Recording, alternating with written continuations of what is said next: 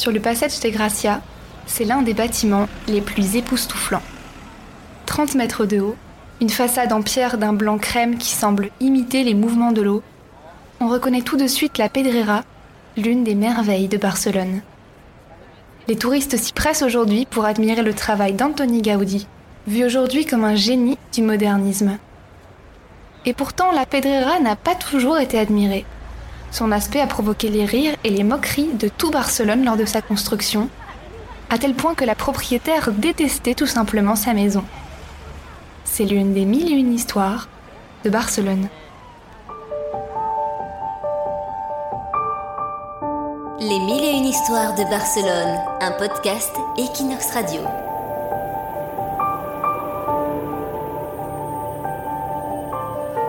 Je m'appelle Josep Balloifon et je suis entrepreneur en construction dans la ville de Barcelone. Vous ne le savez pas, mais vous me connaissez déjà. J'ai érigé certains des bâtiments les plus célèbres de la ville, comme la Casa Batlló ou la Pedrera, des œuvres du grand Gaudi. Malheureusement, cela fait aujourd'hui huit mois que l'architecte moderniste nous a quittés. Coïncidence. La propriétaire de l'une des maisons qu'il a construites m'a appelé ce matin. Une vieille connaissance, Rosé Segimon Artels. Mais elle vous semblera peut-être plus familière si je l'appelle Madame Mila. C'est elle qui a commandé à Gaudi la Pedrera, dont le vrai nom est en fait Casa Mila. Malheureusement, entre Madame Rosé Mila et Anthony Gaudi, ça n'a jamais été une histoire d'amour, loin de là. Alors vous imaginez bien, depuis que notre bon ami Gaudi a disparu, elle est maintenant libre de faire et de faire ce qu'elle veut dans sa maison.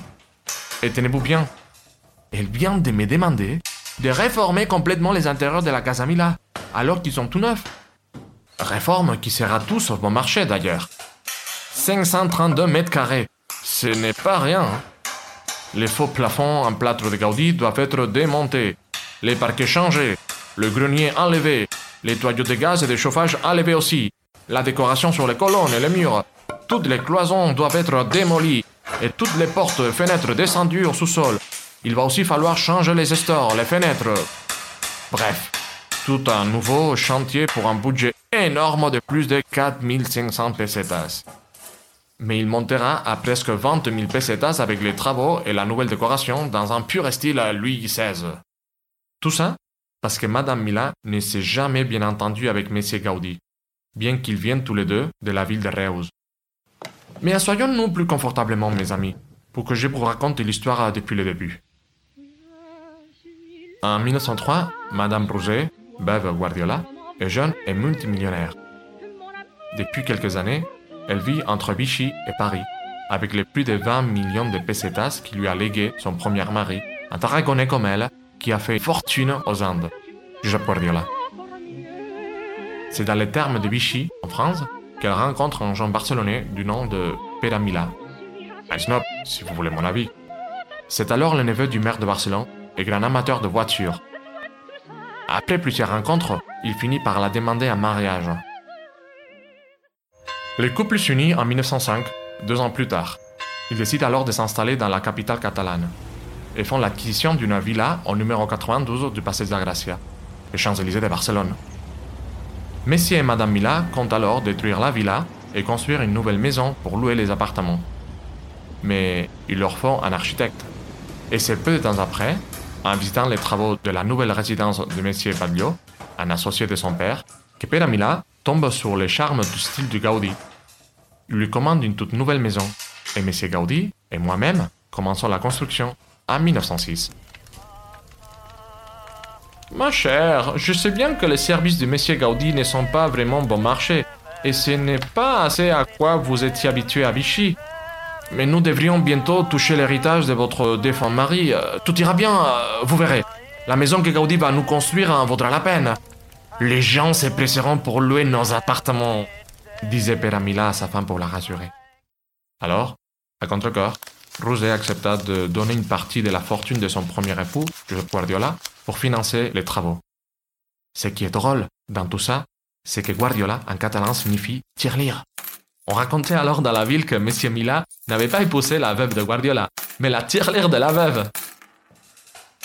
Les travaux de la Casa Mila ont duré trois ans, de 1906 en 1909, mais seulement quatre semaines dans la légalité.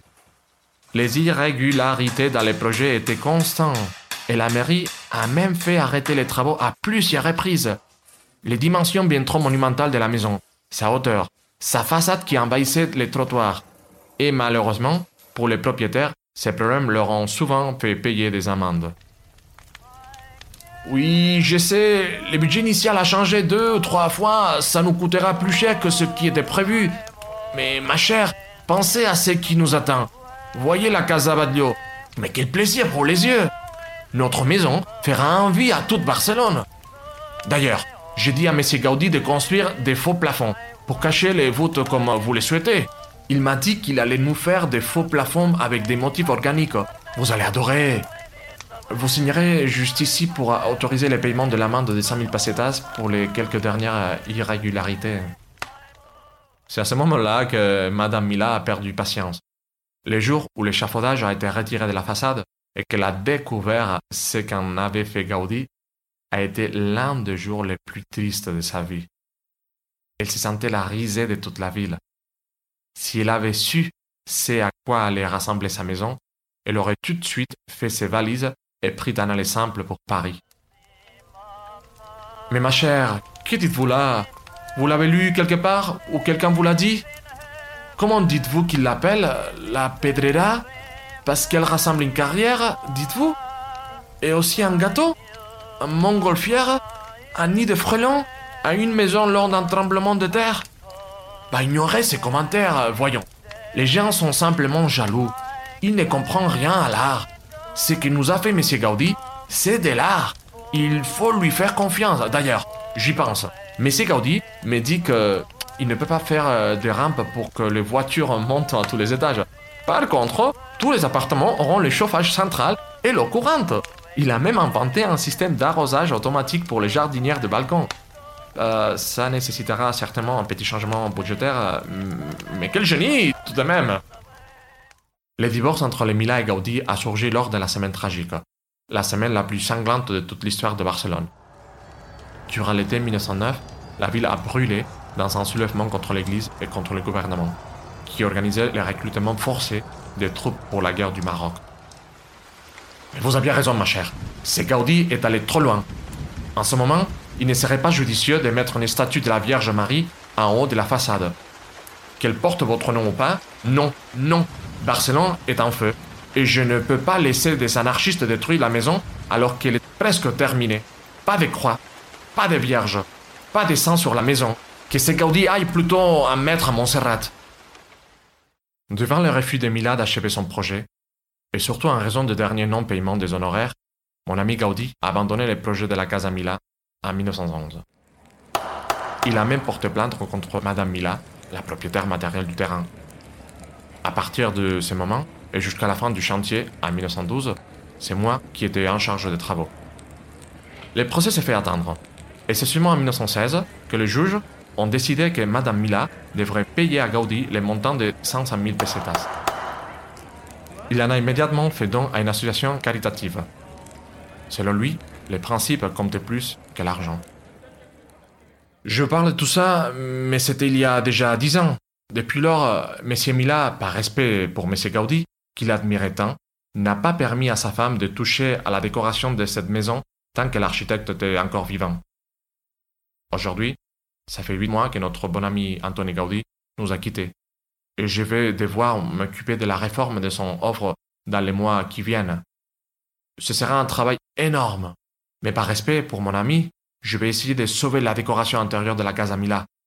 J'espère que les générations futures apprécieront plus son génie que la riche veuve Madame Mila.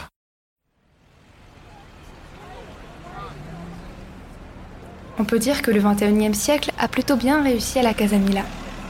Détestée cent ans auparavant, elle est maintenant l'une des maisons les plus admirées de Barcelone, un véritable symbole d'art catalan à l'international. Au fond, M. Mila avait raison. Gaudi était bien un génie incompris de son temps, et les générations futures apprécient à sa juste valeur son travail. N'en déplaise à Madame Mila et à son style Louis XVI. Et c'est un comble, mais le mot pedrera signifiant carrière auparavant utilisé par ses détracteurs pour se moquer de la maison, est maintenant devenu le nom officiel de la Casa Mila. Les mille et une histoires de Barcelone, un podcast Equinox Radio.